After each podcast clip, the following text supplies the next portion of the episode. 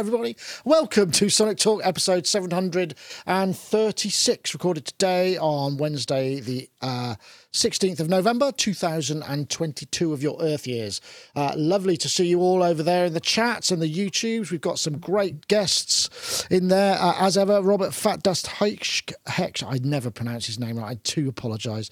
Rob GS, Steve Elbows, Wagyu, thanks again for your uh, work on the mods, and also Buzz the bot that is uh, fantastically designed by Dom. Is working cross posting all your comments between Twitch, IRC, Discord, and YouTube. Um, so you can all have one big conversation uh, together, or you can um, keep it on your own. Um, yeah, however you want. Just ignore Buzz if you don't want to see the cross posting.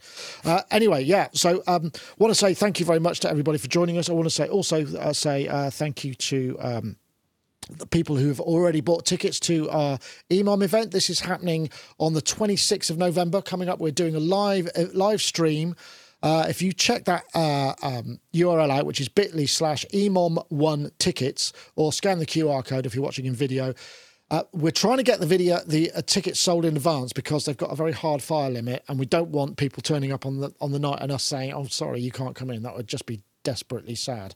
Uh, but you can also, if you can't make it to uh, this part of uh, the world, then obviously watch it in person. The link is also uh, to the live event is also on there. But uh, we're really looking forward to it. We've got guests. Uh, uh Mr. Wiggly's playing, Dom's playing. We've got uh, um, a couple of local people. We've got Guy Ford, who does uh, some stuff on YouTube. it turns out he doesn't live that far away. We've got Jamie Geosynth is going to do a set. Uh, gosh, I mean, I, I, will actually do the full rundown a bit closer to it, but everybody is confirmed and uh, fingers crossed it's all going to work well. I also want to encourage you to uh, maybe join our Patreon. Have I um, mentioned our Patreon? I... Believe I may have done once or twice. Anyway, there's uh, two basic tiers. Even at the basic le- level, you get uh, ad free versions of all of our uploaded content.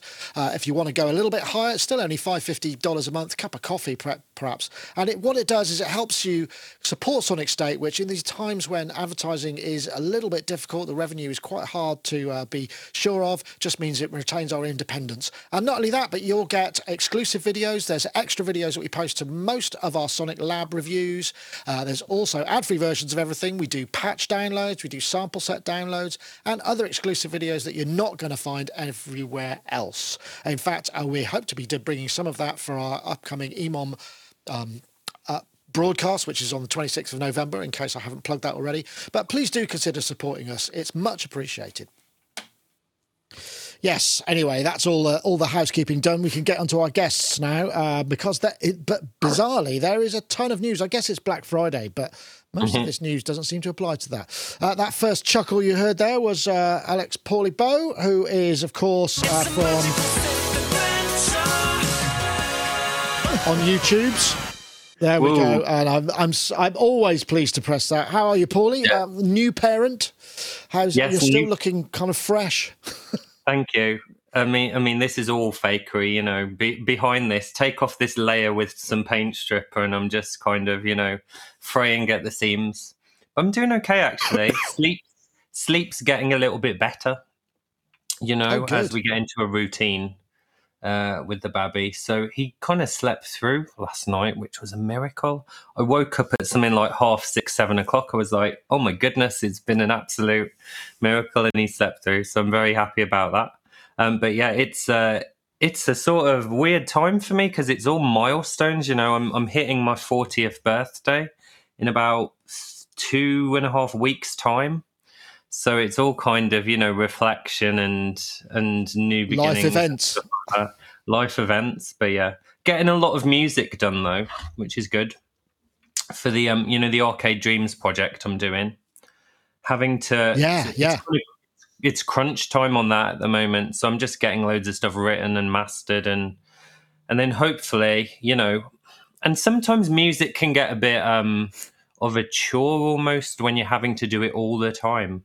I mean, even though I love it, it yeah. can be a bit like a, an obligation. So I'm looking forward to. Um, I mean, I love the project. I'm glad, you know, it's it's kind of nearing completion, but I'm kind of looking forward back to um, looking forward to some less pressurized, chill music making, perhaps next year. Yeah, well, that is. I mean, it's a common thread, isn't it? As soon as you start doing this kind of thing for for, for money or for yeah. uh, advancement, you know, for, for to, to order, I suppose, whether there's money or not involved, it doesn't necessarily matter. Then it becomes, yeah, there there are, there are sort of certain pressures that you tend to uh, feel, and it, it changes the relationship that you have because you don't necessarily always have that time just to kind of smooch and kind of chill on, on, on kind of oh I like this idea develop it a bit further. It's like well actually I haven't got time. I've got to I've yeah. just it's got to get out the door. We've got to get something to the director or, or whatever. So yeah I can totally appreciate that. That's the way it works. Uh, and and sure. certainly same same with YouTube stuff as well. You know I often find sitting there and I'm just I can't think of a single riff to play for a synth which is much less demanding um, because I don't actually have to string all that much together. I don't know whether you find the same thing Robin uh, uh, Vincent from Molten Modular I play the same thing every time, or just randomly turn ah. knobs and then then see what see what occurs. I think that works for me most of the time. Most of the time, but yeah, you should never you should never turn your hobby into a job. You should never do your dream job. That's that's really the thing to think about. Oh, really? Oh, it's a bit yeah. late for me. I've blown it completely because that's sort of. I'm doomed. No, absolutely. Oh, I don't know. We are. We are ah, doomed. Okay we are doomed. uh, exciting uh, for you this week, though. You've got a um, you've got a, a, new module out, right? Yeah, I bleeding have. I got like a. I suddenly thought I should put my hand on it, and I don't have anyone to hand. There's one just over there, that side. There we go. There we go. Ah, is that? that with the the green light? The the the uh, the, the circles one. moving. Why is that so Ooh. hard to do? Oh yeah. Anyway, yeah, it so weird, yes, yes, I have. That's been very exciting. It's been a, a bit of a roller coaster last couple of days, getting to that point of launch, and I have a renewed respect for um, manufacturers who attempt to do a dramatic launch because it's it's hard, and I'm usually the person poking holes in it at the other end, going, "Oh, well, you didn't do that very well, did you?" Oh. and then here I am going, oh, I'm, I'm, out of my mind. I can't. Oh no, it's turned up in Australia. What's happened? Somebody's put it on Facebook, you know, and those sorts of things. So uh, no, it, has been wow. very exciting. Uh, so well, I, I think at this point, what you're supposed to do is say what it is. oh yeah, it does. Right. Okay, uh, it's, it's called the the it's called the Molten Motion Meter and it's a three channel visualization visualization visualizer thank you of um, of control voltage and also audio. So you've got three channels three knobs a nice halo of leds around each knob that light up in response to cv that you plug in. So envelopes lfos whatever you like it goes spinning around in beautiful colors. And uh, or you can play, switch it to audio so you get in that case, a, a green, uh, yellow, and red VU type meter going around the knob. Um, or you can invert the CV as well, which gives you a nice orange color. You can use those independently, so you could use it to to scale an envelope or attenuate an, uh, an LFO. But you can also combine, so you can normalize from one channel to the other to combine some modulations or mix audio ultimately. So it's it's a utility with um, with gorgeous lights that is actually remarkably useful, and I keep finding more uses for it, which is nice. And uh, yeah, sits there nicely visualizing things so that you can, well, for me at least, it's tying what I hear to what I see really helps me understand what's going on in my patch because uh, my ears are not right. good enough by themselves. And so seeing that thing, like you do in software, is very much inspired by uh, my my movement, if you like, from being all software to being more and mostly hardware, you lose that sense of uh, of modulation and automation when you go to hardware, unless you have very expensive hardware. And so I mm. wanted to regain some of that back to see that modulation and see what it is doing. So yeah, right, it's available at, uh, at all good modular shops in kit or assembled form. I was just about to interject with that very phrase. So I'm very pleased that you uh, you you pulled that out of the bag at the last minute. Thank you very much. But anyway, lovely to have you, um, uh, you both of you folks. So. Um, Right, well, there is stuff, so we should probably get mm. on and have a look. Let's see what. Uh, uh, uh, let's have a look. Well, I guess we're getting towards that time of year where we need to um, look into those those reverb lists, and uh, we actually do have the reverb uh, top 20 lists. Oh, that doesn't look like what I'm supposed to do at all. Oh, that's a shame. Uh, I think there should be a reverb. Yeah, there should be something on the actual reverb uh, thing, but I, am not seeing where it is. That's the wrong link. But essentially, what we have are Reverb. Every year, what they do is they they publish their kind of bestsellers, bestsellers that were released in the year, and there's just some interesting stuff. And it's never what I think it's going to be because I always assume that people like you know Roland and Korg dominate all of those sort of charts. But actually, on Reverb, new gear for 2021, uh, number one, Elektron Syntakt of all things, Polyend mm. Play, number two, Lemon Drop, which is the 1010 music, OP an OP1 Field at number four. I yeah. mean, I don't know what kind of volume we're talking about. Overall, uh, for 2022, OP1 Field is the number one thing, which actually kind of blew my mind a little bit. And no mm. wonder it kind of relates a little bit to to um, another topic, perhaps that we will go into. What do you make of these? Do you think I, I, I just can't I can't figure out what they mean because it just seems unlikely yeah. that they would some of these would chart, but I'm, I'm not saying they're fixed the, or anything. It's just un- the OP one. Like, never underestimate the OP one because even the original one, you know, when it came out, people who were not necessarily really into synths bought it because they just loved it as a device, you know, an electronic mm. device. And I think teenage engineering have like a crossover between, you know, um, synth nerds like us and sort of aspirational lifestyle tech blogger people who like things like anything by Apple or buy stuff from Urban Outfitters or things like that. And it kind of looks like a Casio VL tone as well. So I think they've got this sort of really cool marketing kind of you know, and the, of course the name teenage engineering, it just makes it sound young and exciting and things like that. So the marketing is just incredible, you know, and um, and of course the OP1 does have some unique synthesis in it, but I think a lot of um, a lot of the um, the kind of appeal is probably in that crossover, that market just outside of you know synth geeks. Um, but people who like technology and retro things and stuff like that, and will pay like two grand for for one.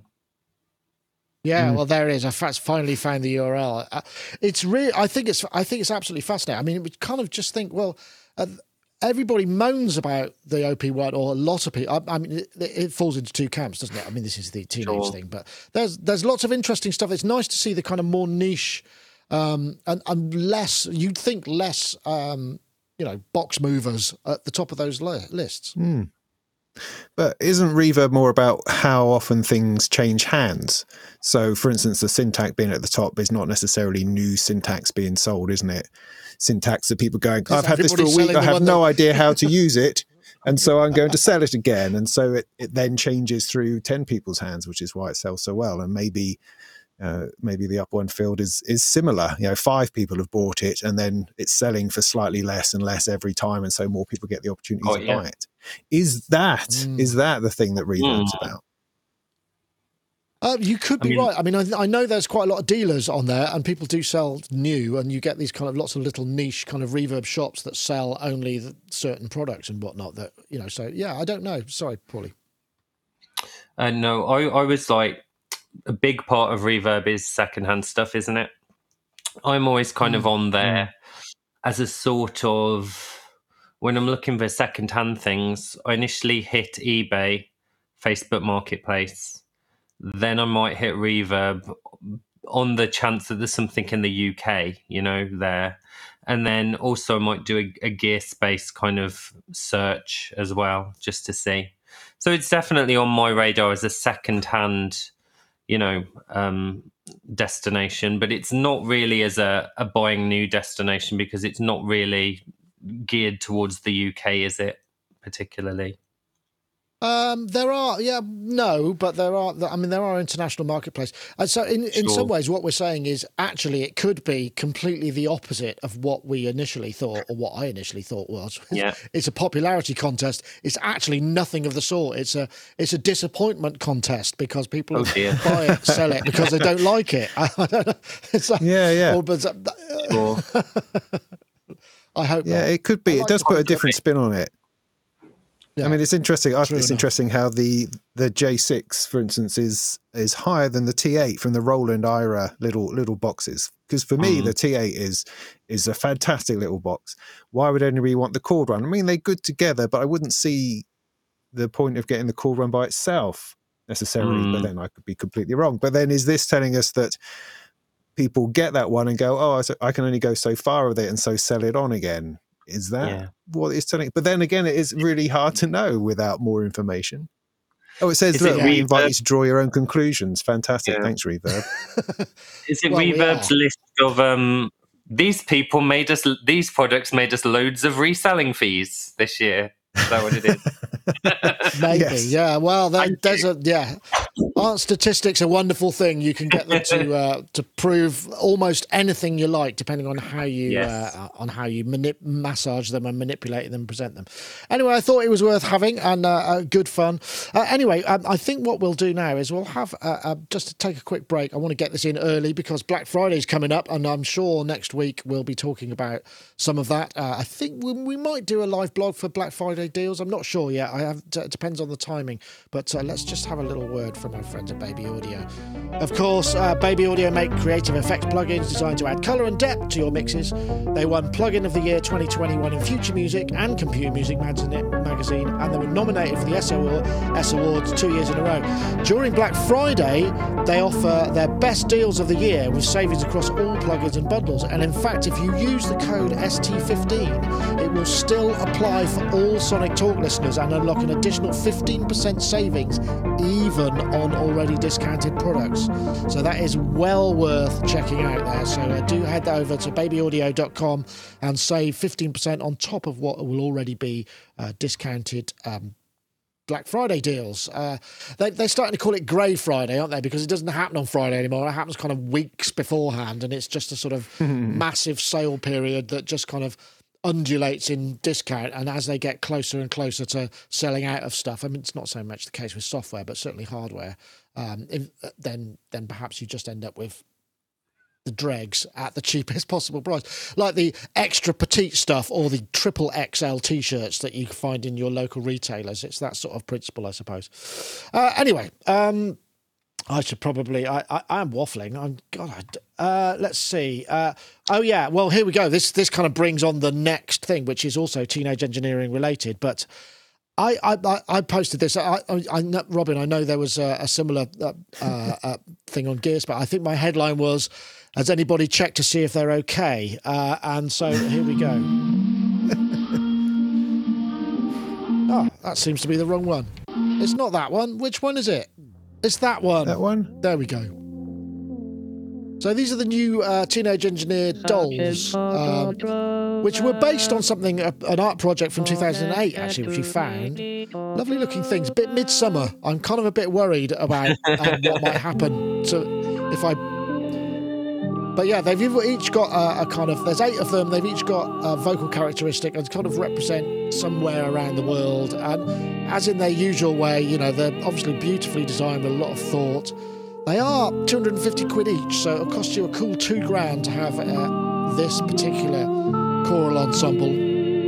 Um, I, I actually went on to speculate that it might affect your life adversely and you'd become known as a complete weirdo and you'd never be able to show your face in public or they become so sought after. It's like buying NFTs or crypto, although crypto is a bad example right now. And, and in two years, they're worth so much money that that initial investment is yeah. worth a fortune. Uh, um, I don't know. Uh, what do you think? Uh, it's again, it's it. I think I think uh, teenage engineering are basically heading towards being the Jony Ive, you know, for Apple at some point. They're just a, a design house, really, aren't they? That's their yeah. thing, right? Mm. You, you know, people will buy weird, cool stuff, won't they? There's like little fads yeah. of things all through the 90s and 2000s, you know, like Furbies or what have you. So I think they're kind of onto this as another money spinner, perhaps, you know, outside of the instruments, because they do look amazing and they're collectible. And anything collectible, people will will collect. You know, for instance, these are a lot more um, functional than you know those Funko Pop plastic figurines that people collect. They're, they're literally just plastic figurines in a sort of mm. cute, cute face, and people collect hundreds and thousands of them, and I'm there kind of puzzled as as to why they have this kind of compulsion to collect this inanimate object.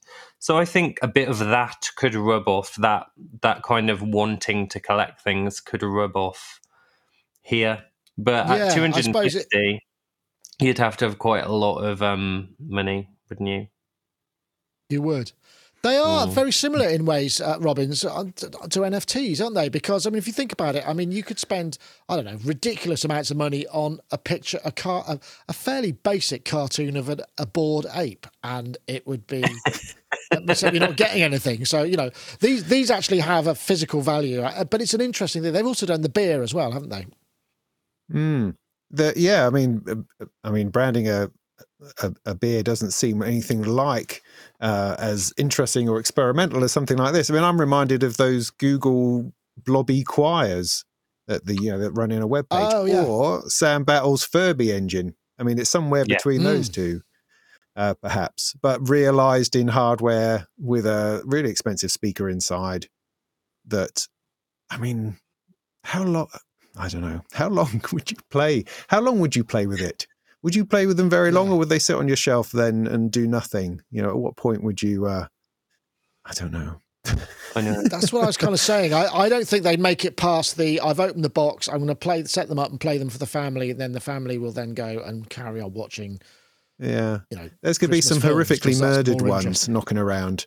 Yeah, I'm looking forward to the the TikToks of them being dismembered or used for really unholy purposes. I think it's probably what's going to happen. They're big. They're, they're like they're like this big. You know, they're quite. You see them? Oh, are they?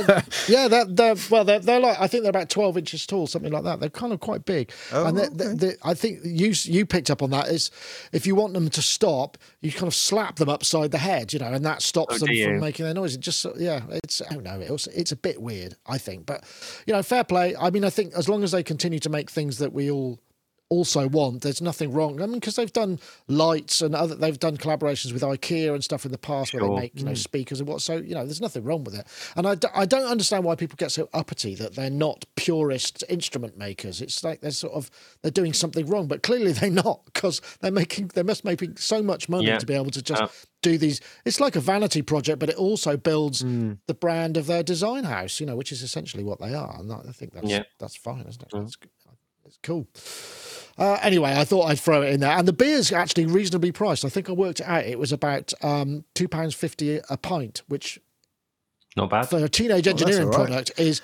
about about a tenth of what I expected it to cost. but you can I thought the tins were a bit squat. Is it just yeah. me, or is it distorted somehow? Or is Two, it half? Two hundred and fifty mils. They are. So it's a half a half pint in each tin, roughly speaking. Ah, okay. Not really enough to get a buzz on, is it? no, and then you know what you're going to do. You're going to anyway. It's it, I, I don't want yeah. to dwell on it. You're going to do listen to your wooden choir. yeah, while you drink yourself into solace. But yeah, maybe not. I, I, don't know. Yeah. Uh, okay. Um, all right. Let's have a look. Oh gosh. Um, there are so many things that we could look at. Lots I of good think, ones. Yeah, I think I sent you too many this week. you did. I don't. I don't know what to do. I, I am going to do this one because we, have done a little video on this. I haven't finished it yet, but uh, it's kind of interesting, sure. and I think. Uh, oh, let's see. That's the wrong. I might. There we go. This is Alexander Hacke, who's from a drone. Un, like an initiation is something that starts a process.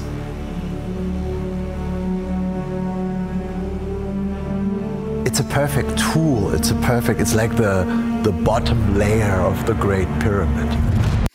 I I I mean, there is a certain amount of marketing wank in this, but he pulls it off extremely well. And I, I, just think, what a great gig. So he went to these big studios, uh, a big soundstage studio and another big studio in Berlin, and just filled it full of massive rumbling kind of sound sources. Like his, his uh, I think that's not a Flying V. What's that? That's a, a, a Gibson bass and Ampeg, and just recorded Gibson these amazing. bass was it? Explorer, is it right? Okay, uh, I've I, am actually I'm doing I'm doing a video on it, and it was really good fun. I mean, it's it's it's very subtle, but there's so many interesting sounds in there. I just thought, you know, that's taking drones to the nth degree, and what a mm. great gig to have. Because ultimately, you could probably do a lot of that with, you know, just a bunch of synths and a frozen reverb, but it wouldn't be anywhere near as interesting. I know. I, I just thought, mm. and he's mm. very photogenic in, you know, in his sort of rock and roll poster. And, and I really like it. Actually, I've heard it, but I wonder what you thought. 360 gigs, uh, it compresses down to 169, so it's quite a download. But wow. um, you know, I don't know whether yeah. you'd have a need. It's not very bit. It's not very eighties uh, rompler, is it? So maybe not for you. I don't know. I'm being typecast now, aren't I? It's like Tom Baker's typecast in Doctor Who. I'm typecast as the rompler person now, but that's okay. Um, drones, love them. Love drones. Love making them. Don't know if I'd be in the market for buying other people's drones because it's too much fun sticking a knife in an analog synth, you know, and just letting it letting it drone on for like ages. If you don't have like uh, an endless, you know, release stage on your envelope, but ah, um, uh, yeah, yeah, yeah. The, they're always they're always required, especially in sort of documentary cinematic work. Um, you you do need quite a lot of a kind of underbed of drony yeah. material that people can talk over. So I've kind of been doing lots of dropping things octaves and you know reversing them and adding reverb and stuff like that you know to um to get those sounds so he must have had a, a an amazing time making all these drones yeah well there are some of them which uh, um, there's there's all sorts of tree uh, uh, mic mic positions and there's generally a, yeah. a, near and a close and honestly you can almost hear there's there's something called uh plaster falling from the ceiling drone and it literally you can almost hear the building resonate with the amount of wow. bass that's coming. It's i mean it's it's very physical. I know uh, robin i mean you know but you're into modular you must be you must be up for drones as well. Yeah yeah i mean drones is is kind of what happens as opposed to uh, something i aim for. It's like when I haven't, you know, I can't find my patch cable in the right place, and you know, I, I, so I spend some time with it just doing its thing. Uh, it's I think I mean I think what's interesting about this perhaps is the story behind it. I mean that it, mm. it, really feeds our imagination. I mean, do we need it? No, no, probably not. It's like uh, recently I saw that Ben Jordan had gone caving, risking his life in order to get a reverb impulse of an internal cave somewhere in the center of the earth. And it's like, wow, great. I mean, the story is fantastic. Do I care about using that reverb? No, not really. I've got 20 quid one over there that does me fine thank you very much. So you know it's it's one of those things where the, the story is fantastic and that does what it, it feeds us you know it it because music yeah. technology is not just about the gear or the plug-in it's about the, the lengths we go to to find uh, these sounds and these textures and these experiences and i think that that really shows that well. Yeah it's well worth checking out. I, think it's 129 uh, euros down from 199 to the end of November. I've got a video coming out on it, uh, um, which uh, I, I'm I'm not. I wasn't expecting to kind of uh, to look at it, but uh, it's a sponsored video. I don't mind saying that now, but I wasn't sure when I first listened to it. I was kind of like, mm, it all feels a bit samey. But then when you go in again and you start to tinker with those, because it's, it's, that thing where you have the mod wheel and it changes a lot of things, mm. and you could just hear mm. each one is about a minute long, so you get loads of this sort of interesting but quite subtle stereo movement and kind of undulations in distortion and stuff. It just must have been it must have been fun, but really it must have taken ages to make because each sample's a minute long, and you've got to yeah. loop it, then you've got to check the loop, then you've got to check it again. It must have taken it took a long time to just play through a few of the presets just for that mm-hmm. very same reason. But uh, great fun, right? Um, so what's next? Uh, yeah, I, I didn't I didn't know whether to do this one because um, let's let's go here because uh, this be, uh, yeah, let's go here. No, not there. Is it this one? No, it's not there either. oh, God. Here we go. There we go. Anima Omega. It's a new Kickstarter. After Sylphyo, the, the, electronic the wind instrument. After Anima Phi, the compact physical modeling synthesizer. Aodyo instruments keep pushing innovation forward to give life to your sound.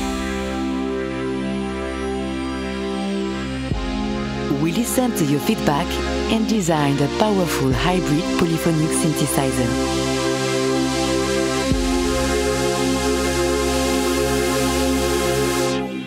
Meet Anima Omega. Yeah, well, we will, uh, and the Kickstarter is going absolutely bonkers. I mean, they they started the Kickstarter. Oh, it must have been three days ago, mm. and they're already I don't know what double, more than double. Yeah, yeah, yeah. nearly double and they've got 28 days to go. People seem to be all over this. I know the Anima Phi, I didn't get a chance to try it, but some people were really, um, as a physical modelling at its heart, it was a really interesting thing. This has got mm. 16 voices and four part multi timbral plus a bunch of other things. It's not going to be around till, till, till, for another year, though. So it's quite a, mm. a kind of far a, a, long out thing, but it's amazing how many people are, are up for this. It's astonishing. Um, Robin, did you get a chance to try the Phi anywhere? I mean, they, they were quite hard to come. No, by. no, I haven't. Yeah, yeah, they, they have been. I mean, they talk about how they had this successful Kickstarter with this thing that nobody ended up having. But I mean, um, people must have done. They must have shipped to their uh, to the people who who bought into it.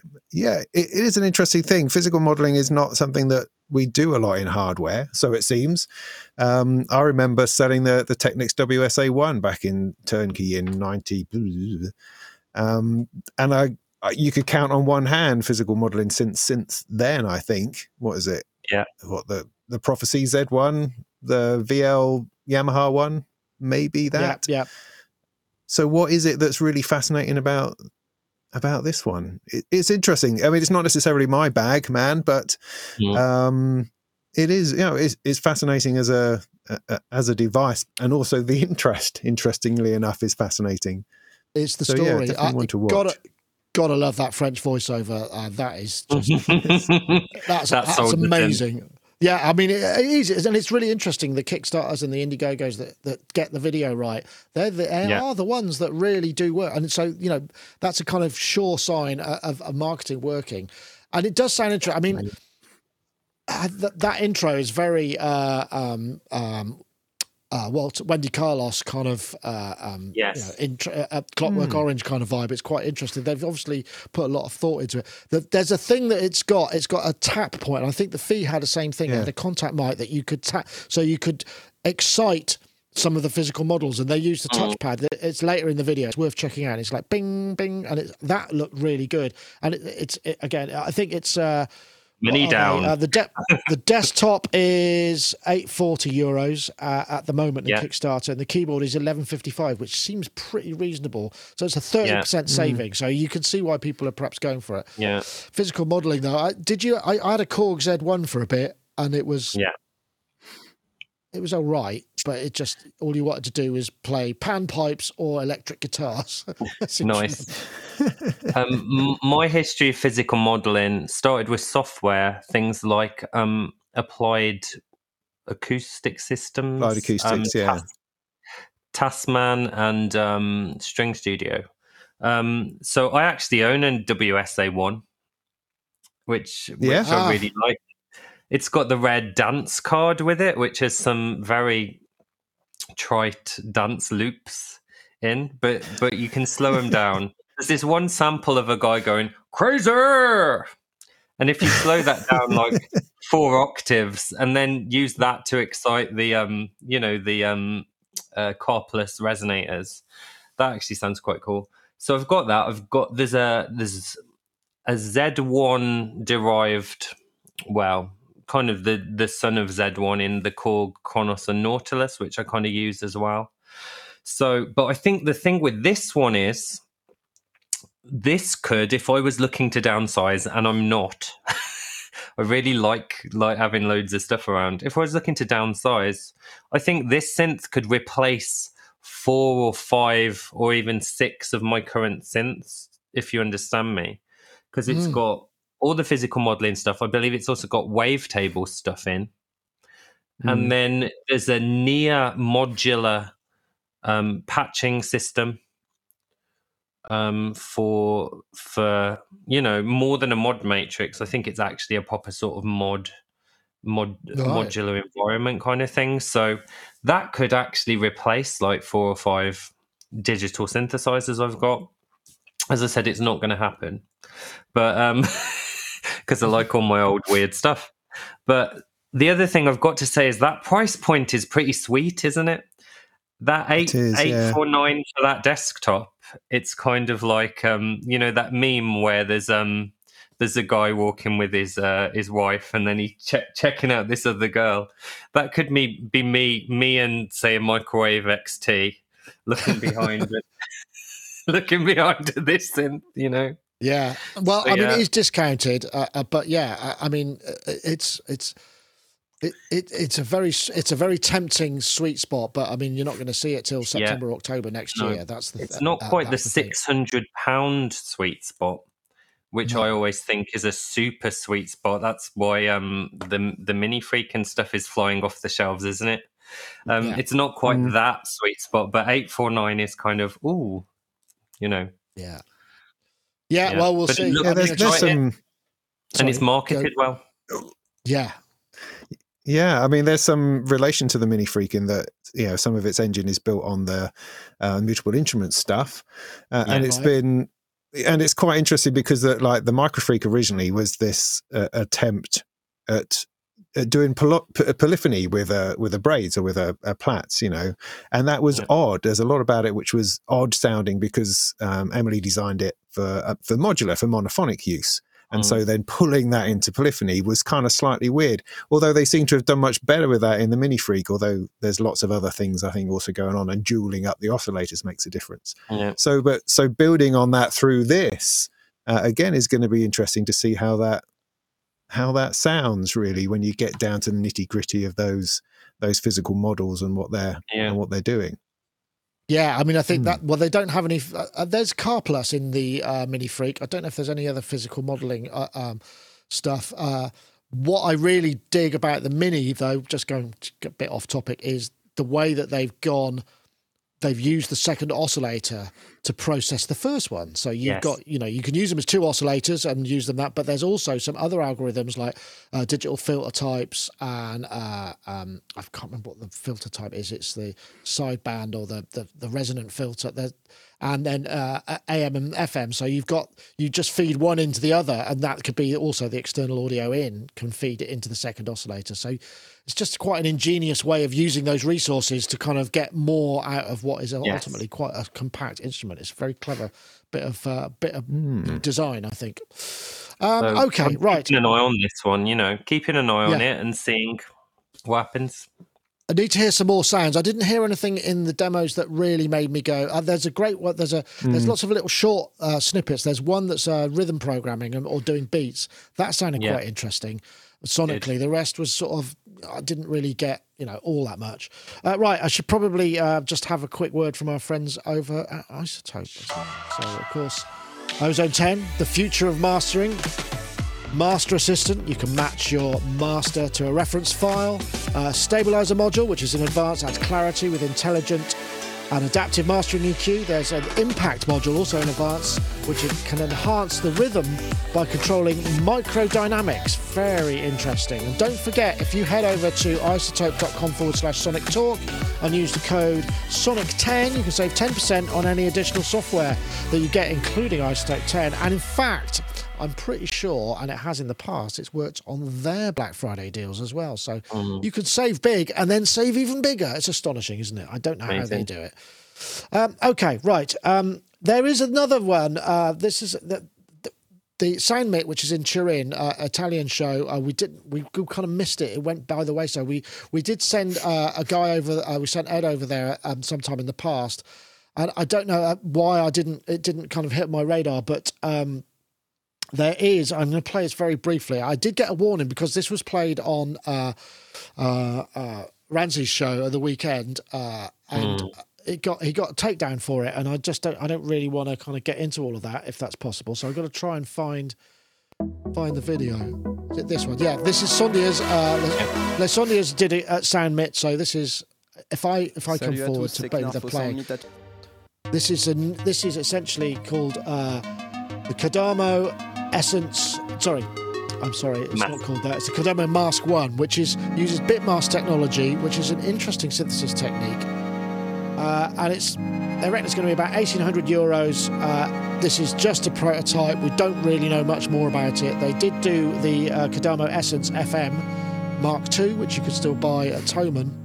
Uh, bitmask technology is an interesting one. I've not come across it before, but I think essentially what it does is it's like sample the a waveform. So if you have a sine waveform, it samples it, slices it up into bits, and then reorganizes it. And it's quite oh. gritty and quite grungy. And I know because you were quite interested mm. in this one, weren't you, Paulie? Because it's got more of a sort of slightly more digital edge to it, right? Yeah, I'm in love with this one. I mean, not just the sound, because if you listen to the um the the sound demo all the way through, there's some kind of attempt at a saw kind of pad, a detuned saw pad. And because it has this rough bit masked edge, it was giving me almost Korg Poly 800 vibes because that used very basic square waves, you know, to try and build a saw. Um, so it was giving me that kind of vibes. But I've got to say, um, the the beige aesthetic is really doing it for me as well. really, kind of brutalist, the brutalist making whoopee in a nuclear bunker, kind of you know aesthetic, minimal aesthetic is actually really doing it for me. So I'm very keen on this one. Um, I just think it's got that real nice brutalist minimal appeal, and it just sounds great. So one of the um one of the guys on Gear Space, Evil Dragon, shout out to Evil Dragon, who's a total coding genius, um, said that there's a free soft synth, I think it's called Surge XT, which ah. does bit mask stuff.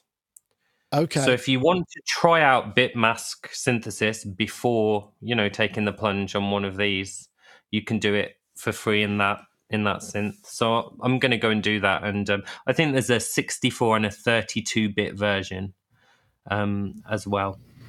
So just there we go. That's I'm just that's gonna, quite. I'm going to post that in the uh, in the link and in the chat room. Surge XT. Uh, yeah, Surge XT is right here, uh, which is free open source Hydra synth.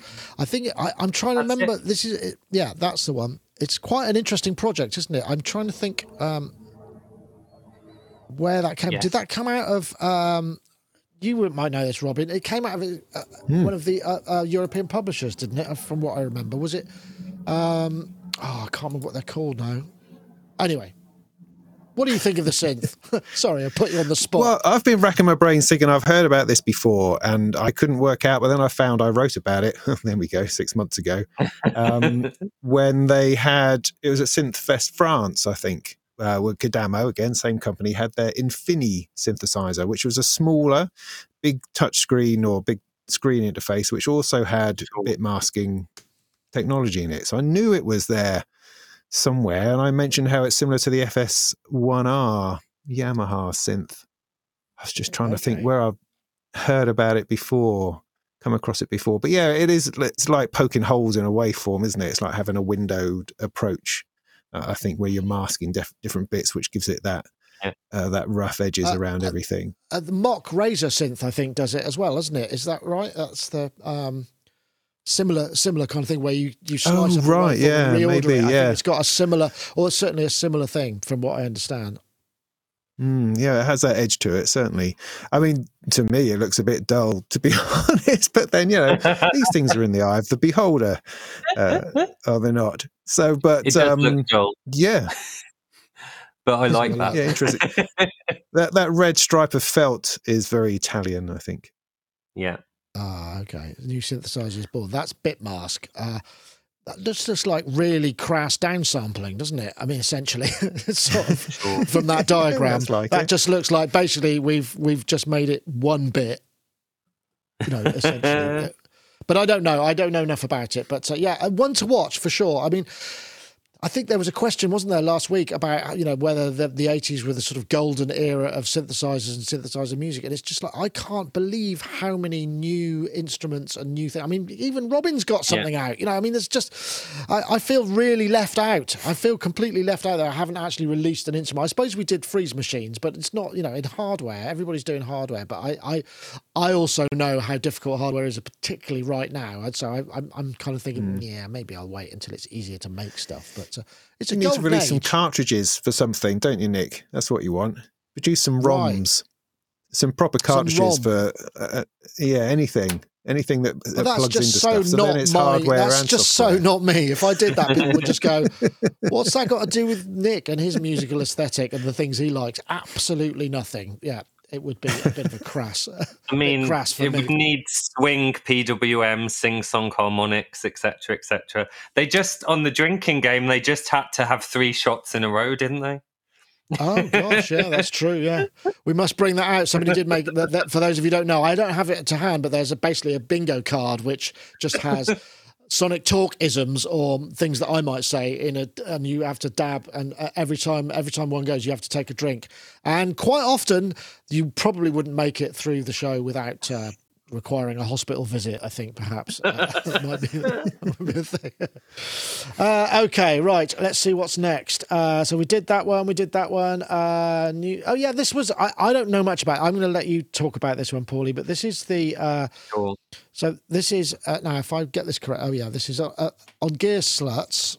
Gear Space, I beg you, not Gear, Gear Space. It's gone like Gear you know, family friendly gone, now. Yeah, I do beg your pardon it's just so many years of it being called that, and I I, I apologise up front for that. Uh, and there was actually there's yes. there's a uh, I'm trying to find the URL. Uh, there is another one which I'd have to find, and this is some, sure. somebody who's making ROMs or re re-engineering ROMs for um, the the Proteus 2000 and uh, other models, and it just sounds yeah. like a really interesting project. I know you were quite excited about this. You'll have to explain why you're so excited because I sure. I don't have any of that stuff anymore. So the the Proteus series, they did some racks, of course, but they actually did some quite nice groove boxes as well. So they did the big command station, and then they did an an MP and a XL yellow or or purple groove box, and the kind of um, it's all technology borrowed from the emulator sampler series. So as far as uh, romplers, if you will, go. They were very, very interesting. Um, they had Z plane or Z plane filters, which meant you could do things other than high pass, low pass, band pass, and really interesting stuff. Um, and then they have some really interesting little, almost like modular patching within it. Is that what is that um, what that that picture is? I, I, I, can't I can't make that. Yeah, out. that potentially. Right. And something called Sloop, where you can actually stutter through a sample, change the start point of a sample, you know, as it's going. So, relating to what we were talking about a few weeks ago with the the chip shortage and with, you know, it being difficult to make new synths or it being too expensive to buy new synths, something like this I think is kind of interesting where you could refresh one of your old synth racks you've got lying in a corner with some new sounds because he's uh, the guy who's done it. I can't remember his un- username. I think it's Balmer. He's um he's wanted to put interesting sounds from the Fizmo, from the Waldorf yeah. Q, etc., inside that engine, and that's what interested me. Basically, it was a sort of wow. This is sort of a kind of recycled reinvigoration of, of a synthesizer. And I love it when that happens, you know. They do it a lot for analog synths, of course, with the the Kiwitechnics JX and Juno stuff. But for digital synths, it's interesting when they add stuff like this. Yeah, I mean, I just think, I mean, I think you uh, actually, for what I understand, they have to be burnt onto an EEPROM or a PROM chip and yeah. then put into there. I think he's saying they're going to be about uh, le- less, two hundred dollars or less. So it's not an insignificant amount of money, but if it no brings a whole new set of samples and access to that synth engine. It's kind of an interesting idea. I know. Have you? Yeah. Did you get into that all of that stuff, Robin? I mean, I never really had those because hmm. mm. they were a bit black box for me. I I went more the uh, JV 1080 and the Korg M1 sort of PCM sure. routes rather than those big, massive library yeah. library racks. Well, they were they were really enjoyable to play with. I mean, we'd sell them in turnkey all the time. I was there at that sort of time. We had a whole rack of EMU stuff, and I could spend a whole afternoon not talking to customers and just playing on the EMU Orbit, for instance, was enormous yeah. fun. But they had the Proteus was there too, and was always very well regarded. So uh, yeah, I mean, quality quality machines. Did they have but enough? Because uh, often stuff stuff that was doing that because they were sixteen part multi timbre, a lot of them weren't they? Did they have yeah. enough grunt in them and to be able to stand up to you know uh, receiving all of that MIDI and doing all of those things because that, was the thing about. I need to try. Yeah, no. Yeah. yeah. yeah, I think so. I think they did. They seem to do all right. I mean, this was I mean, their their competition was the JV 1080, of course. All those, excuse me, with all those expansion boards, you know. But the the the JV was just not a very exciting box in comparison. Not that it didn't do wonderful things. Of course, it did. Oh my goodness. Yeah. Uh, but the the the emu range they just really nailed this idea uh, very short lived because of software and everything else that came along shortly mm. afterwards but they nailed the idea of the rompler in a box you know i thought it was uh, it was easy. It was great, and you could find presets that you would then hear on the radio in other people's records. Yeah. You know. Yeah, great. I suppose so. I, I, all I remember is they had just that tiny little rubbish LCD, it yes. like D110 yes. size LCD to manage 16 parts and all of that stuff. It was just oh. like, even back then uh, when my, I didn't wear glasses, it was just like, nah, I, am sorry, that's just not. That's at not least it was all one level though. There's no depth to any of EMU's stuff like the Ultra Proteus or the Proteus 2000. You just scroll through one long list, massive menu. menu. Yeah. so you don't have to go into things. You know, like there's there's hidden like traps and stuff in some of the Roland and Yamaha things from that that time where you go in to change your filter menu and you're like, I can't get out. but at least at least it's one level with the Proteus, and you know. But um, I actually asked if I can submit a few uh, few samples for for one of these boards. I think that would be kind of fun to be burned immortally into a Rompler, you know, expansion. Yeah. I know it's a weird bucket list thing, but there we go.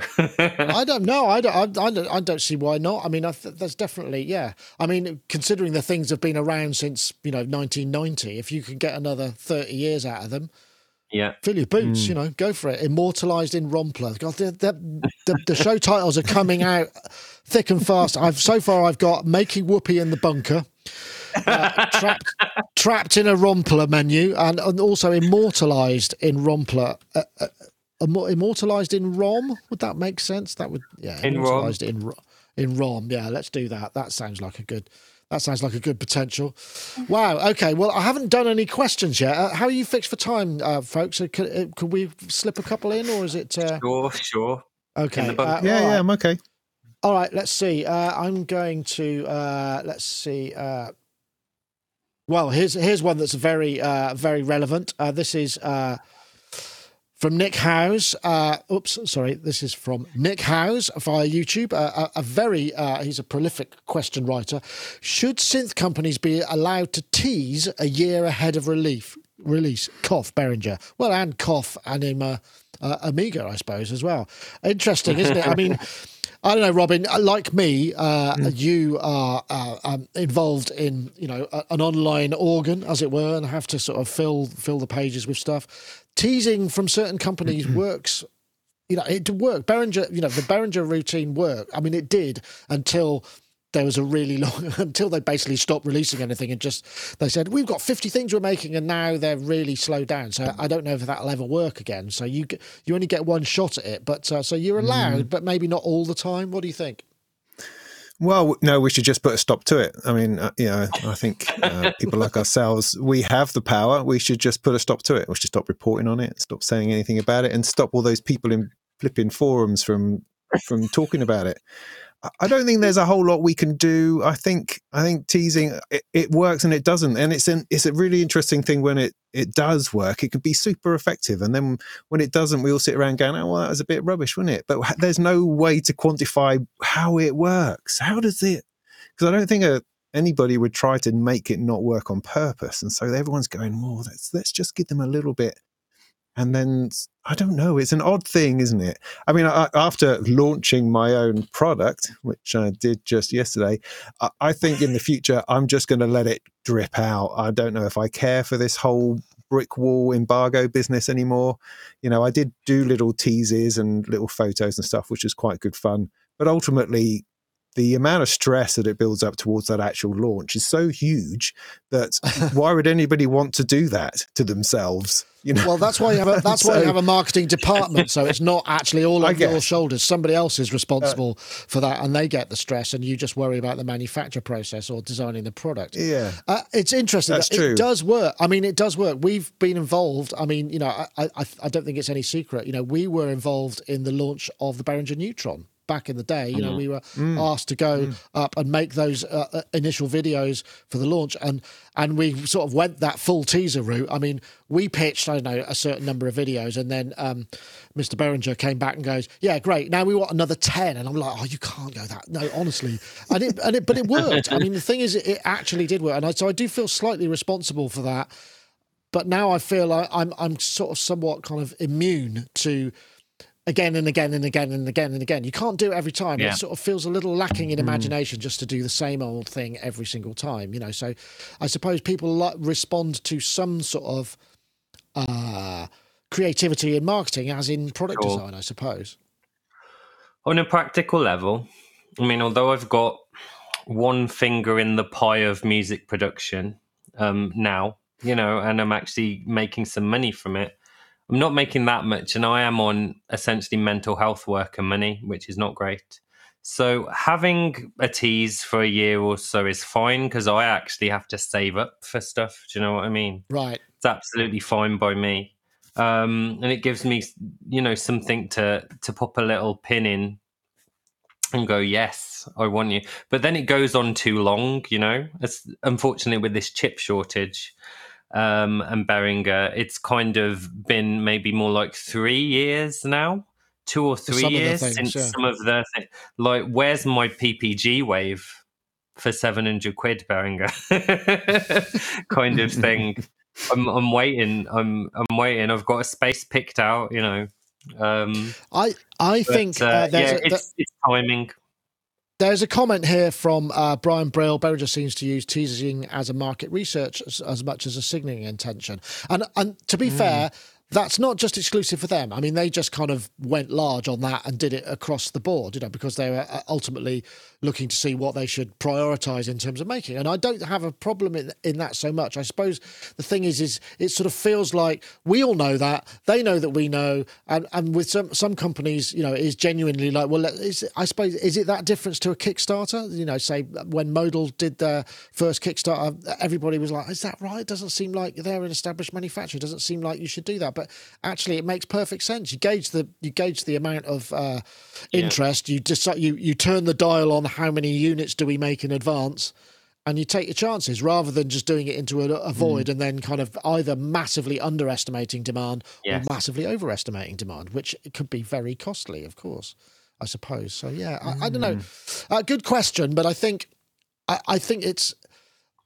I think what we what, what maybe Nick's getting at is you know he feels some somehow let down when it doesn't happen, but I think that's you know that's just yeah. life. We're just gonna have to get over that. So yeah. Anyway, uh, let's see. Um, what else have we got in the question uh, panels? Uh, oh, yeah, this is a good one. Steve Boyle. So, uh, Steve Boyle uh, via YouTube.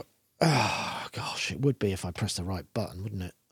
Steve Boyle via YouTube. How do you battle or overcome optional paralysis? Which I think is a very real uh, problem for a lot of people. And, uh, you know, because too many options, as we've discussed many times, can lead to a situation where yeah. you just don't know what to do. It's like the blank piece of paper syndrome and every colour in the world to fill it with. Uh, I'll start with you, Paulie. I mean, you have a large sure. palette of synths. Do you? Do. do you? But you you were saying that you sometimes you know you you bring them into service at, you know in batches rather than have them all plugged sure. in and available is that sure. a, a, a conscious approach that stops option paralysis? I, th- I think it probably is. I think I might split things down into, and although these two worlds can sometimes intermingle, I've got a sort of writing options, right?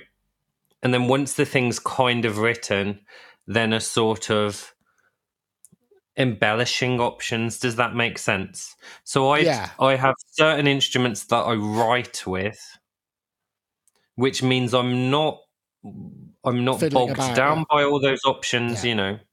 So I generally I generally write either sometimes in my head and I'll dance around to music that's in my head and there's no music playing, so people look at me really weird. Sometimes I'll write on my guitar and sometimes I'll write on my piano, and maybe occasionally I'll write on a specific synth that has a certain sequencing or arpeggiation feature that I want to make use of. But I don't really delve outside of those four or five options for writing. So then I've got a good chunk of the stuff done. So when it when time then comes to actually make it, I've got quite a chunk of stuff done anyway. Right. So maybe the write the song first, then arrange it is is one way of doing it. But some people, of yeah. course, are all it's all interlinked. The the writing and arrangement all come together because maybe they're making use of tools. Uh, like modular, for instance, I don't particularly use modular in a in a writing fashion. I'll use it for I don't have a particularly big module, I'll use it for may, maybe kind of rhythmic or timbral stuff to put on top of right. something that I've already vibing with. So maybe separating out the writing and the the arranging thing, if you can, could be a way of overcoming optional option paralysis. True. Yeah, that's a good point. I uh, just want to quickly uh, shout out for Di Stanton, a couple of G and T's for Nick to uh, teach the otherwise delightful Robin how to pronounce my first name.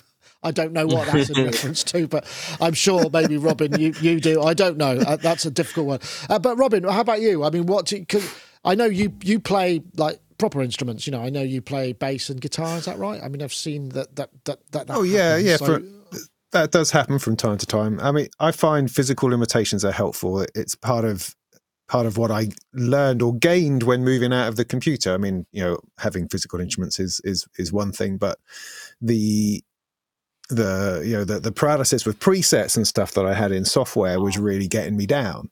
Uh, it was really preventing me from doing from doing very much at all. And so moving more to hardware has certainly helped with that. But now, of course, hardware is getting out of control, and so I still have to put physical limits on stuff. So things that I'm not actively using, I'll, I might put away in a box or put away on a shelf.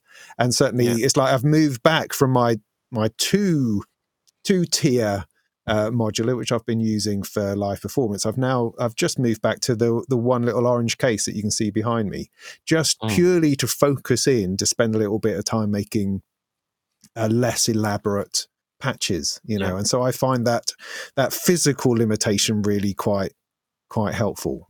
Um, yeah. Right. Otherwise, there isn't there isn't an easy answer. I don't think it's willpower. You just have to you have to make your decision in your head that I'm just going to use what's in front of me. I think rather than trying to find another thing in another place, go and do that later. Work on another yeah. track and get something else out and work on that. But focus on what you're doing on on the thing that's there. I would say. Have you guys ever written a number of one synth tracks? It can be quite a popular pastime. Just literally write a whole track and everything. Maybe you can use, you know, um, drum samples on top if you want. Um, just use one synth to create everything in a track because I think I think it depends. Sort of yeah, I, I, think it depends on the medium, doesn't it? Because if you can actually yeah. figure out a way to almost jam it on the synth, so you don't have to then kind of go, okay, I'm making these individual drum sounds, then I have to put it into a sampler, then I have to trigger yeah. the MIDI. You know, if you could do it in a sort of right, play that, overdub that on top, overdub, that, then I think that would be quite mm. a, a, an effective way of doing it.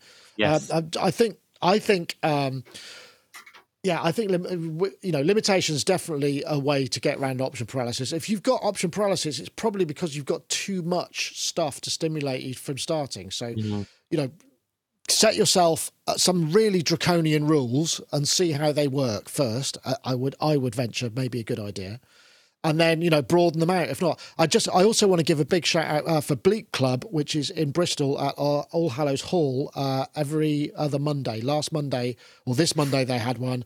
Uh, you just go along from about eight o'clock, and they do. You can take a synth or some modular stuff. They have a table with a common clock.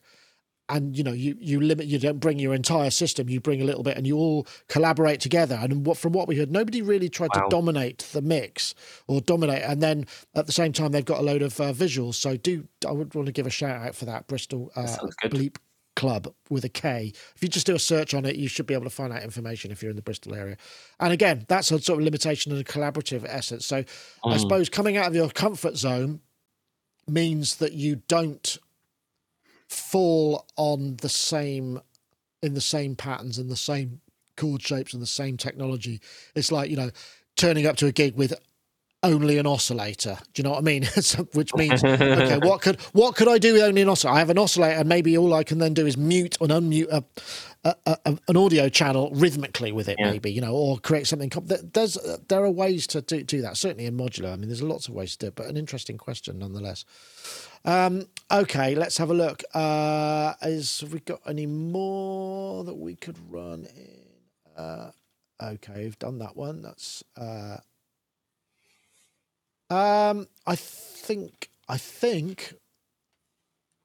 Yeah, I think we're we're we're good for now. Uh, obviously, the questions are queuing up. We do have some questions in them. What happens is I don't get round to all of them. Some of them then become irrelevant to what we've just been talking about, and it'd be a bit mm. weird to mm. throw them in. So they might turn up again. Uh, but please do, if you want to leave a question for us, just what I do is I start the uh, YouTube um, event for next week's show straight after this one, and you can put them in the comments there, and they will uh, then show up in the database, and we can bring them in. So uh, yeah, please do. Anyway, uh, Robin, what's next for you? What have you got uh, aside from plugging your wares? What uh, what's next for the uh, Molten Music Technology uh, output? Uh, well, um, always good stuff in the channel, as they say. But uh, tomorrow, funnily enough, I'm going down to the Norwich Arts Centre to take a whole load of photographs and video in preparation of building out uh, the website for this event that I'm giving birth to next March. Uh, it's called mm. Syntheast. It's going to be in Norwich. It's very exciting. Uh, but is of course, Chapel, there's a whole load of work Arts that I didn't realise. Yeah, do you know Norwich that? Arts? I've done gigs yeah, there. Norwich. I've, I've I, on tour. Yeah, I've done gigs. Yeah, I've actually done gigs there. That's yeah, it's a nice. It's a converted church. Nice it's venue. a nice, um, yeah. nice venue. Yeah, we're going to go in there. So I'm going to take a bunch of uh, take my modular down, take a bunch of you know fancy photos, and then um, start being able to build out more information about it because uh, I need to get on need to get on with things. So yeah, that's next March. That's very exciting. So I'm going to be talking about that a lot, I imagine, over the next few months. But uh, so that's my tomorrow worked out. Oh wow, sounds great. Sounds really good fun. Yeah, we need yeah. to go to the venue and start measuring up for how many mains cables and where we can plug things in and all, all that, that sort of, thing. yeah. Done, we've done half of it, but we need to do a bit more. But uh, Paulie, what about you? What's next for you? So, gonna finish up Arcade Dream soundtrack. Gonna work on some songs with my uncle Brian, my newfound uncle Brian from the Modified Toy Orchestra. Um, and they're going well actually. That writing project, we've come up with some very dark stuff, so it's it's delicious. And then um, I'm gonna um, get a, a net, another video on my channel because that's the thing that's kind of fell by the wayside slightly, you know, during this kind of crunch time on my other projects. So I'll get another video on on Reverb up part two, ah, and yes. uh, and that'll be fun. And then yeah, next month I'm gonna try and turn forty gracefully. or disgracefully. I I, dis, disgracefully is probably yeah. the better option. If you don't, I mean, afterwards you can then be graceful, but you need to do it sure. disgracefully first. I think, just to sort yeah, of well, know, just to make the measure.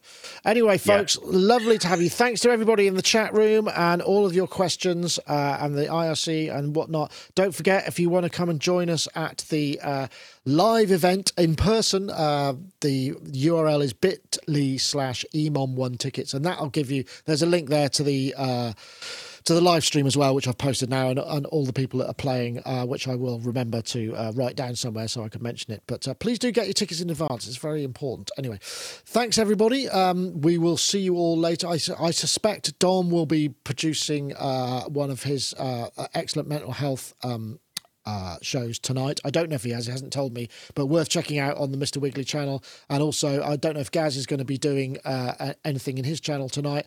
I went to his studio yesterday uh, on Monday on the way to um, to going to this uh, this Bleep Club event, and my I haven't been up there for several years, uh, so possibly since before lockdown, actually. And honestly, I've never seen so much stuff crammed in such smaller space with such a, a, a, a, comprehensive workflow. It was just like he just he went and I think he's sort of dying to have a sort of brain dump of the entire work.